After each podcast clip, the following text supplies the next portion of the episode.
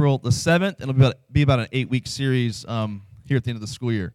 So, uh, today we are continuing. This is actually the last week of our Ask Anything series. And you guys nominated 10 questions, and we took your questions, and you guys voted on the questions.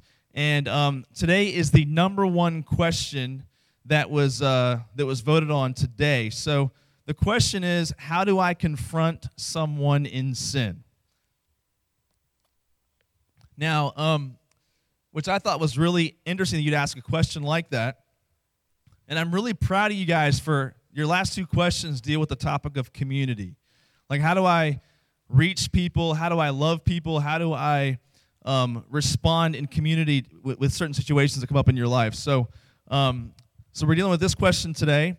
And there's one thing I want to say about this, and you know this to be true that sin breaks relationships not just with us and God, but with us and other people. And I'm sure many of you in the room can, can, can attest to that. You've seen this happen in your own life. That whenever a relationship gets broken, not just between us and God, but between you and somebody else, it always can be linked back to somebody sinned, somebody didn't repent, somebody didn't forgive. And this is a pattern that we see even in human relationships. And I know that many of you are burdened by this topic because you've seen friends not just sin against you or sin against somebody else, but you've seen friends, you've had friends that have walked off into a lifestyle of sin. These are people that claim to be Christians that have walked off into a lifestyle of sin, and you're left wondering, how do I approach this? How do I confront this? How do I love them? I can't just sit here idly and just go, yeah, yeah, that's fine. That's fine to do that, you know? And so I know many of you have this, this question. And so the question is, how do we lovingly, gently come alongside someone and confront, but do it in a way that is, is God glorifying and honors Christ and the gospel. Um, you may not believe this to be true, or some of you may believe this to be true, but when I was in college, I was harsh. I really was. And I still can be sometimes. But I lived in this house with a bunch of guys, and whenever you live in a house with a bunch of guys, you got to have some rules Otherwise, things go crazy. And so we had different, each guy had their own little spot in the house. It was like their spot. They were in charge of that spot. And for some reason, I was nominated to take care of the kitchen area, which meant I had to clean it once a week, but I also had to enforce the kitchen rules. Well, there were a lot of kitchen rules. Things like don't leave any dishes in the sink, because as you know, with guys, it would start to pile up pretty high. And so that was the rule. So my job was to enforce the rule. And since I tend to be a bit more legalistic and rule based in my personality, that's just my sin, just the way it, way it is. Um, I was a rule enforcer. And the thing is, I was the, the youngest guy in the house by far. I was 19. Next oldest guy was 23 or 24. So they already saw me as like, oh, who are you? You're like the, you're like beneath the rookies. You're not even JV. You're like on the freshman squad. So um, that's how they viewed me coming in. But I had to. Um, so what happened is there'd be a guy who's cooking dinner. He'd leave his stuff in the sink, and so I began to have this thing where I would just say, "Look, if a guy's gonna leave his stuff in the sink, if he goes out on a date with his girlfriend, I'm just gonna politely pick up all the stuff from the sink and go put it outside on the front porch, so that when he comes home tonight, he'll see it on his way into the house, right?" This is how I would respond. And so um, over time, some guys did not heed that warning and they kept doing this over and over again. So it got to a point where I would just get angry and I began to throw things onto the front lawn from the front door. And there were a few frying pans that were thrown across our yard because I was just like, not in the sink, it's going out into the yard. It was like a frisbee, right? And so um, which I'm thinking back now, I'm sure people walking by our house were like, why is that guy throwing a frying pan onto the front lawn? That makes no sense. And so I had this like harshness when it came to confronting people with, with stuff like that. Um, in high school, I was on a mission trip with my youth group, and I had a good name, good friend named Paul. And Paul was like the center of attention type guy, strong personality. All the girls loved him. All the girls wanted to date him he was the kind of guy that like would be the biggest jerk to girls, but they like loved him for it. Like that kind of guy. You know what I'm talking about? And uh And so, yeah, there was some jealousy from me and my friends towards him for that reason. We're still friends with this guy. But at times, he would just be like this really overbearing, annoying dude. And so, on this mission trip, this thing like came to a head where um, he and I are about to start fighting in this hotel room. And the entire guy side of the youth group is watching this unfold. Even the youth pastor is like, I want a piece of him too, right? And uh, and so um, we had this verbal confrontation, and we finally simmered down. And the youth pastor sits us down. And he's, let's just talk through this for a bit. And he said, Dave, I've noticed something with you. What you tend to do is you will avoid, avoid, avoid, then explode. And I said, that sounds about right. That sounds about what, what kind of person I am. And I still struggle with that. When it comes to confrontation, I tend to avoid, avoid, avoid, then it's explode, right? And the person's like, Where'd that come from? And it's been building up and building up. And I think many of you are in that same place where you you tend to be like a time bomb where you just avoid, avoid, avoid. Then you explode on someone. And these are not healthy patterns when it comes to how you confront uh, wrongdoing in the body of Christ. So, um, so we're going to look at this idea today. How do you confront someone who's in sin? Uh, the first question I want to answer is when do I confront someone? When do I confront someone? Before we get to how, let's talk about when. Because today's talk is really mainly geared towards Christians confronting other Christians or so called Christians. I'm referring to those that claim to be Christians here. How do you confront someone who's in sin, who's walking in sin, that's a fellow believer or claims to be a fellow believer? The first thing is this you've got to make sure it's a sin, whatever they're doing, and not just a preference. So, for example, if someone is um, sexually active with their boyfriend or girlfriend, that's a sin, obviously. That needs to be confronted in love. If someone is, uh, I would say, drinking underage, getting drunk, those kinds of things, that's a sin that needs to be confronted. If someone is listening to Justin Bieber, that's a sin needs to be confronted. Okay, so we'll put that in the preference category, but I will do it reluctantly. So, but but but that might be a preference. Like they just happen to like that particular music. Now, we have a different debate about music and media. That's a whole different debate. But when it comes to certain neutral things like that, um, those might be preferences and not necessarily sin issues. But some people think it's their right to confront everything. These are people that I call venters. They just vent all the time about stuff. And Proverbs 29:11 talks about this kind of person. It says, "A fool gives full vent to his spirit, but a wise man quietly holds it back." And when I read that verse, I couldn't help but think about Facebook. Because here's the deal. Some people let me just tell you, just briefly, what I see happening among some of you is you will post these subliminal messages that are directed at another person individually, but you put it in public for everyone to see, and it's confrontational in nature. And this verse, I think, would call that sin. Because what you are doing is you are giving full vent to your spirit and you are not acting like a wise person and quietly holding it back. Because there's a way to confront, there's a way to do this the proper way, and to just blast someone on Facebook when everyone else knows who you're talking about, but you're pretending like no one knows who you're talking about, but everyone knows who you're talking about. And so it is not your God given right to vent. It's not. And venting never fixes anything. This would also include venting to a friend about what someone else has done to you before you talk to that friend about what they've done to you. This is the kind of person who says, you know, that's just my personality. I'm just I just have to vent to get it off my chest. Like, well, aspects of our personality can be sinful. And this kind of person says things like, that's just who I am.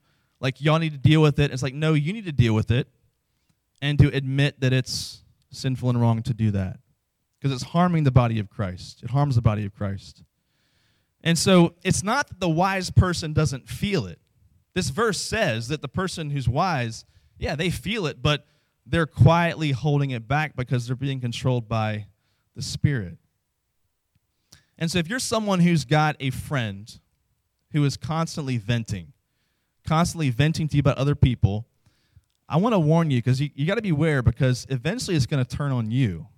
Eventually they're going to vent about you to someone else, and that's going to be a broken relationship. So, with that, go ahead and discuss questions one to four at your tables. Go ahead and discuss the first four questions.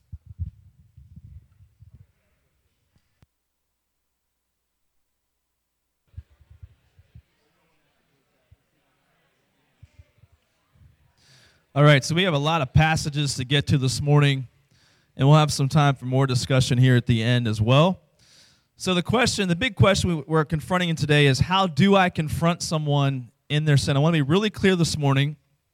I am talking about a Christian who is confronting another Christian or someone who calls himself a Christian, and this person is intentionally and willfully disobeying God in a certain area of their life, right? That's what I'm talking about here. Now, every single person is struggling with sin. I'm not talking about you having to go and confront a person who's already admitted they struggle with um, whatever it might be, and they're trying to work through that and deal with that. That's not what we're talking about. We're, we're addressing the, the willful, intentional, blatant disobedience of God and God's word in a certain area of someone's life. That's, what we're, that's how we're approaching this this morning. So, Proverbs 15:1 says, A soft answer turns away wrath but a harsh word stirs up anger. So, the first thing to keep in mind when you're confronting someone in this situation is you've got to be gentle. You've got to start out just being very soft and delicate and gentle with how you're approaching it with, this person. So, when you think, when you hear words like soft, you think tender, delicate. Picture a pillow. You're like a pillow, right? Um, not like a hammer, Many confront like a hammer. There's hard edges, there's metal involved, there's blood. It's just it's awful. And so so you cannot confront this way. You can't confront this way. Um, think more pillow and a little less hammer. That's the way you need to go.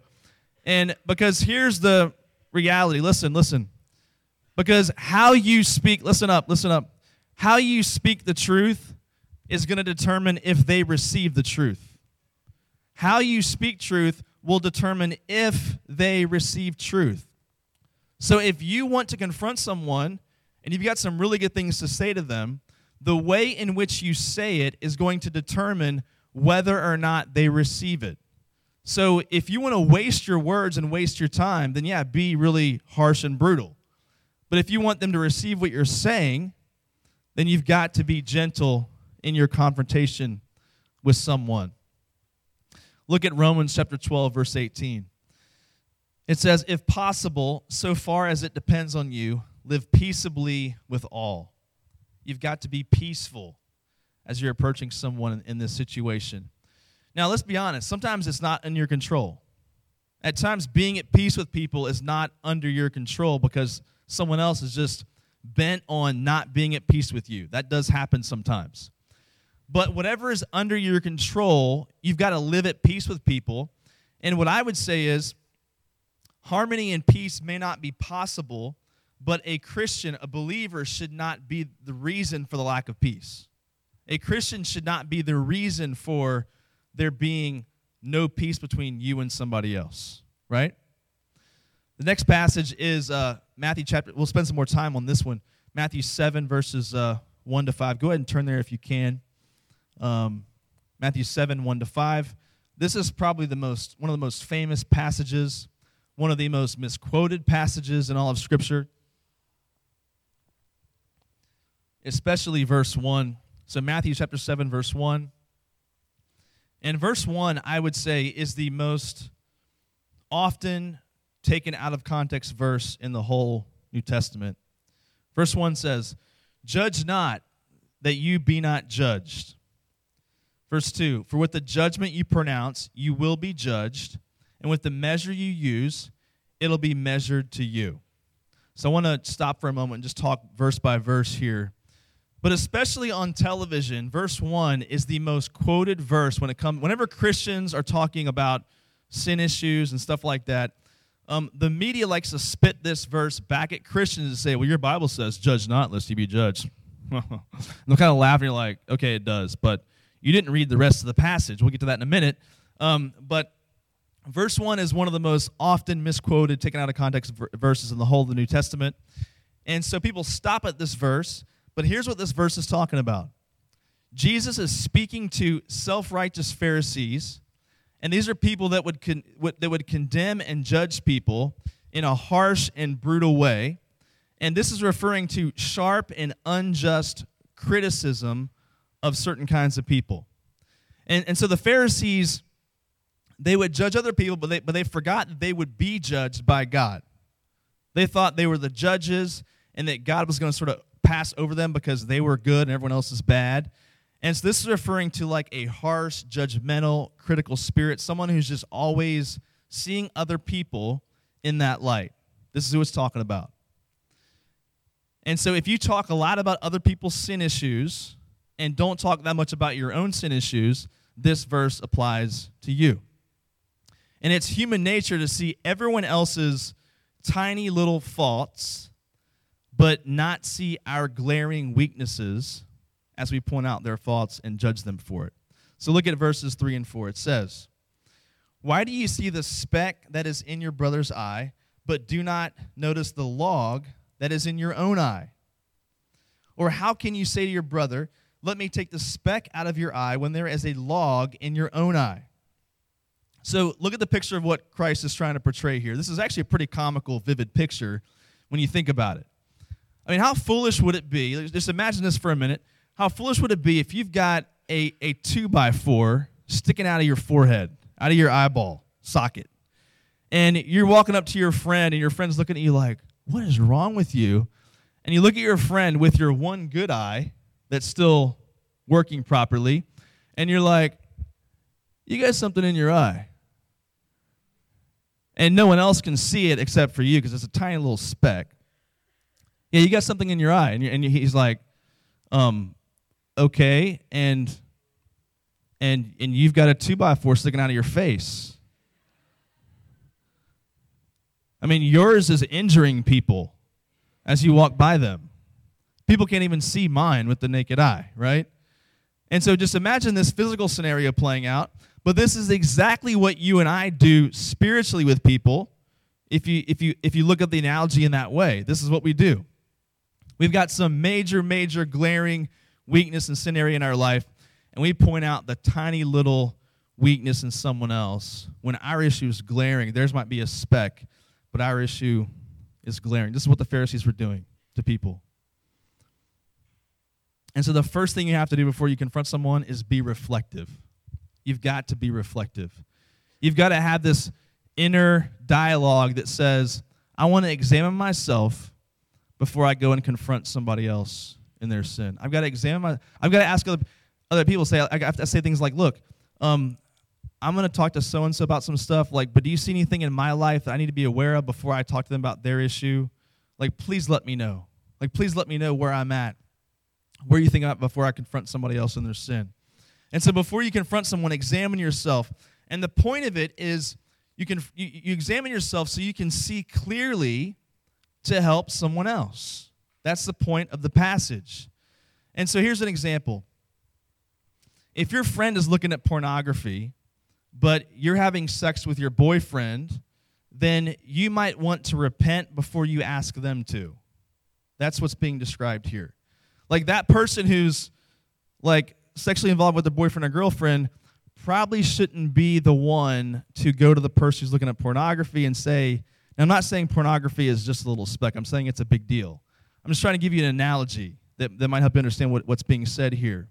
That person might not be the best candidate to go and help that other person in the midst of, of what they're going through.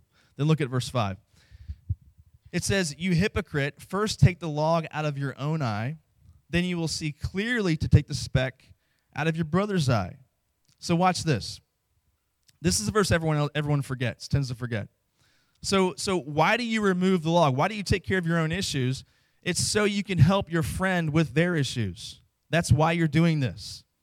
And so people that quote verse 1 they leave out verse 5, which says, No, you're in the church, we're supposed to be discerning, we're supposed to judge in a certain way, just not be hypocritical as we do it.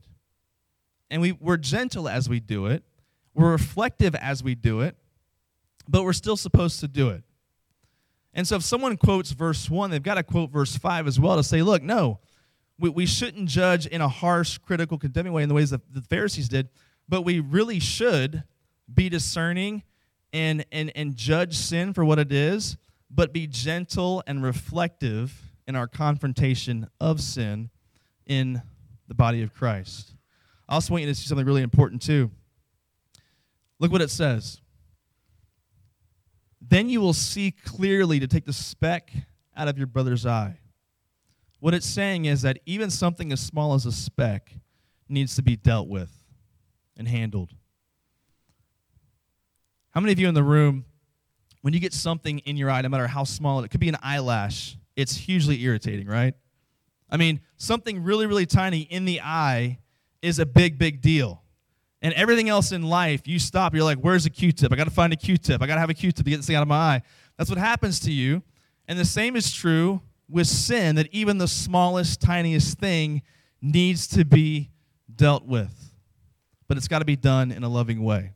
Look at Matthew 18, verses uh, 15 to 17. Matthew 18, verses 15 to 17.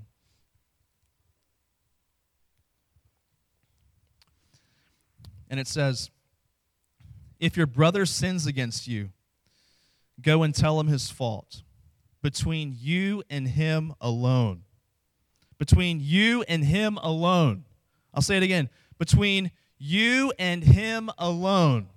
You got it? If he listens to you, you have gained your brother. Once again, this is for someone who claims to be a Christian and someone who is intentionally, willfully walking in, dis- in disobedience to God's word. And it says, between you and him alone. So here's the deal. So if someone, listen, I'll, I'll reiterate it again. If someone sins against you and you post about it on some form of social media, this verse is calling that a sin. I want to be really clear today.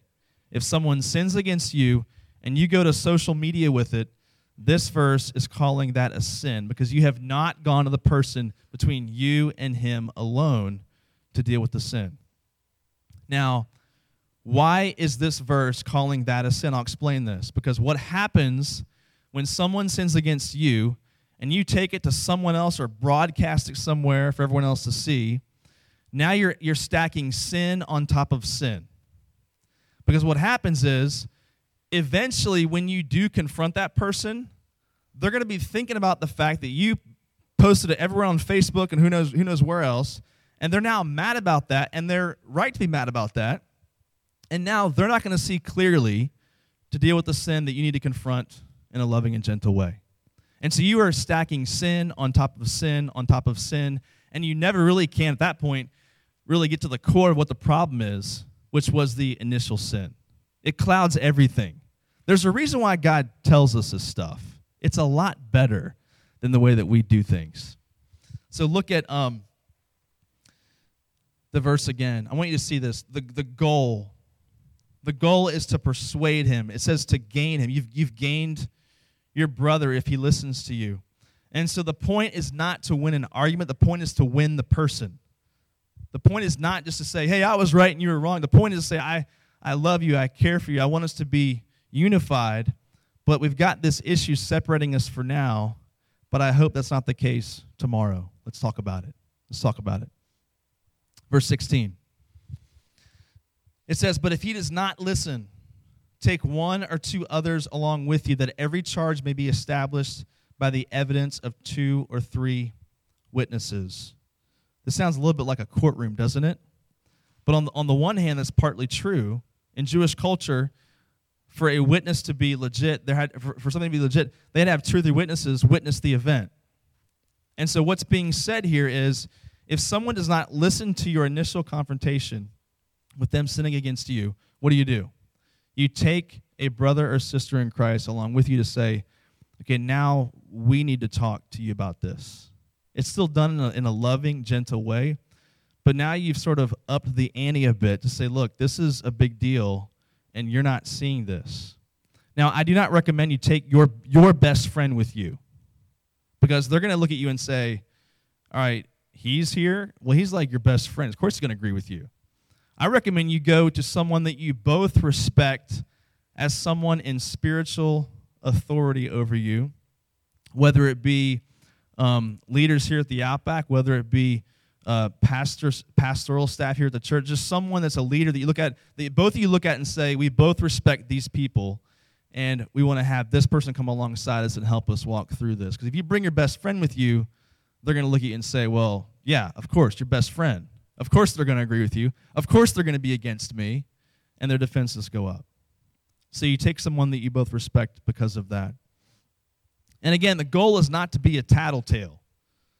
The goal is not to say, I'm telling so and so what you did. That's not the goal here. The goal is you're trying to get them to see their sin so they can repent and turn from it and rejoin the body of Christ. Verse 17 And if this doesn't work, if he refuses to listen to them, tell it to the church. And if he refuses to listen even to the church, let him be to you as a Gentile and a tax collector.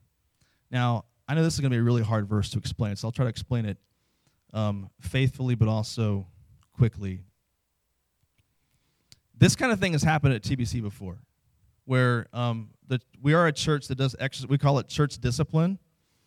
But this is not like you go to the person on Monday and they refuse to listen. Tuesday, we bring somebody else. Wednesday, we're telling it to the church. This is not how this is supposed to go down. This is a long process that we're talking about here. But there have been people throughout our church history that have um, maybe chosen to, to, to leave their family or, or cheat on their family or cheat on their wives or whatever, husbands. And at some point, people have come alongside and said, hey, you're, you're walking in sin, you're living disobediently to Christ. You are, you're, you are out of fellowship right now because of the way you're living your life.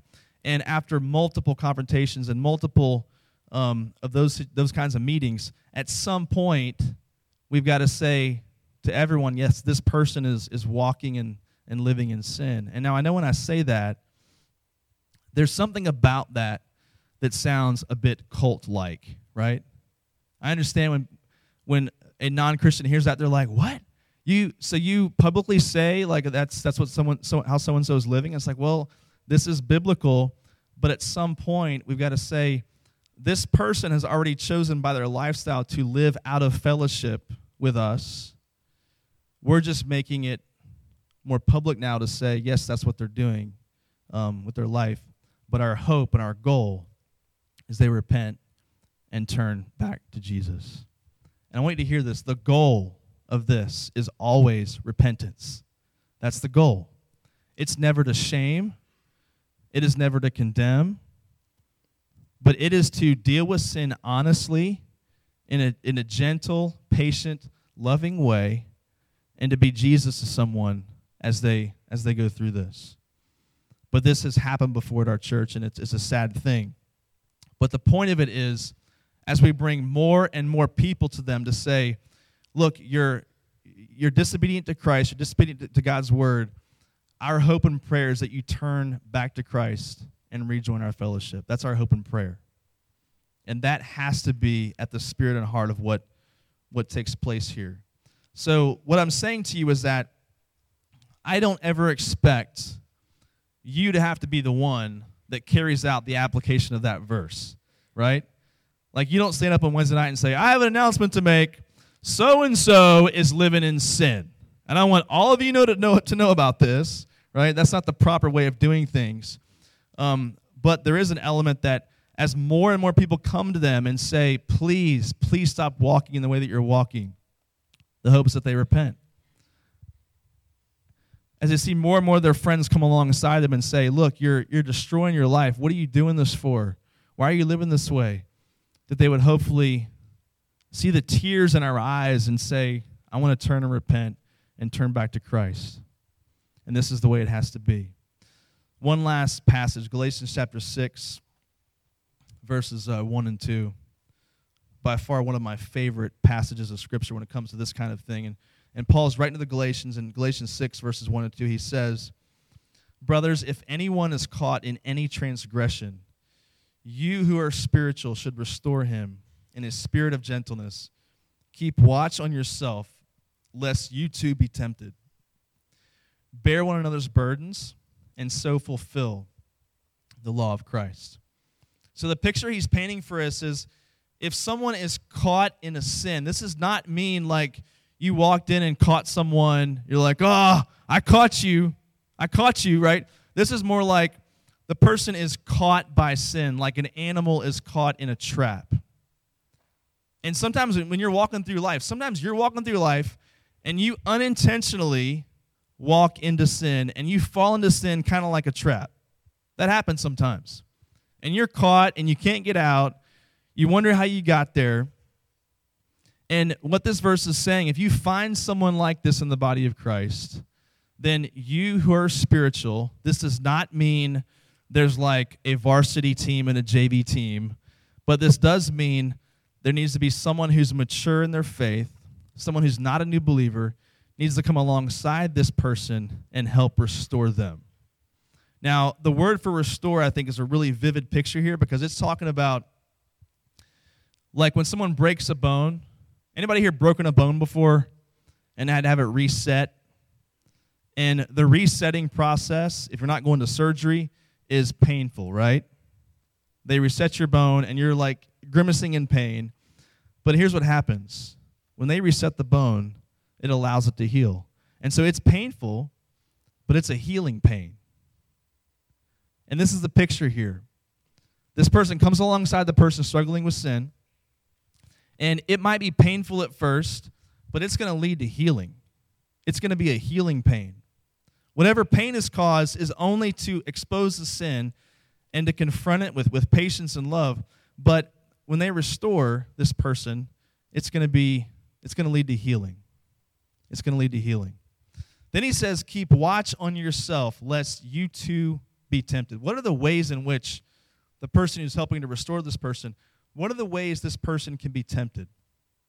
There's two ways. The first way is they can be tempted when they hear about this person's sin, they can think to themselves, "Oh, oh, so you, um, you kind of messed around physically with with that girl. Oh, so what what was that like, right?"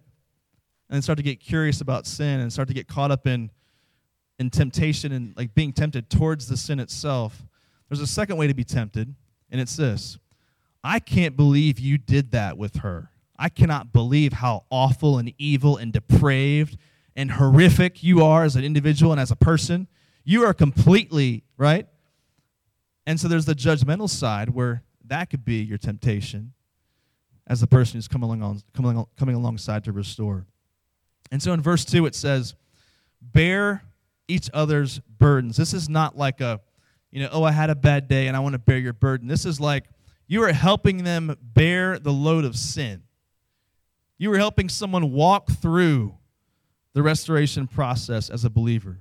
You are bearing the weight of sin. Now, this is really cool because most of you think, and it's partly true, yeah, Jesus bore all of our sin on the cross. He did. But the, the role that he gives you to play in that is this that when someone else falls into sin, like you get to help restore them. And in that way, you are playing Christ to them. You are carrying their load for them. You are helping to bear their burden of sin in the same way that Christ did on the cross. Like you basically get to be Jesus to someone who has fallen off into sin. And so instead of the instead of the reaction being how could you? I can't believe you did that or oh my gosh, what was that like? I want to hear about that. You get to be Christ to someone and bear the burden of sin for them, the same burden that Christ bore on the cross. And so, in a sense, you get to show them Christ's love and be um, an aspect of his grace in their life. And so, I want to close with this one last question for you to think about. Um, the real big question is not just how should I confront someone in sin, but the big question is this how should I respond when someone confronts me in my sin? That's the big question. And that's what I'm most concerned about for us, myself included. Because writing these steps down is easy. But I want you to think more about how should I respond when someone confronts me in my sin. Now, I know that many of you will hear today's talk and you'll think, man, the church just seems like a really meddlesome place. The church just seems like a cult. The, the church seems weird. The church is like everyone and everybody else's business, right? But here's the reality like, part of that's biblical, not in an unhealthy way. But if I see something, yeah, I might come alongside you and say, hey, I, I noticed this and I want to help you with this. If you see it in me, like I'm a sinner, right? Um, ask my wife; she'll tell you.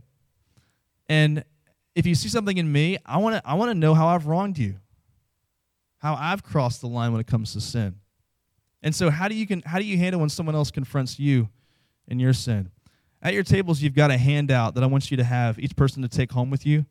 And I found this on a blog about uh, six months ago. And it's basically about David and how David could be called a man after God's own heart in spite of the fact that he committed murder and adultery. And here's what separated David. Listen, listen. What separated him was this it wasn't that he sinned, it was how he responded to his sin when the prophet confronted him in his sin. Take it home and read over that. But go ahead and close out with your last few questions at your tables. Go ahead and discuss as we close out.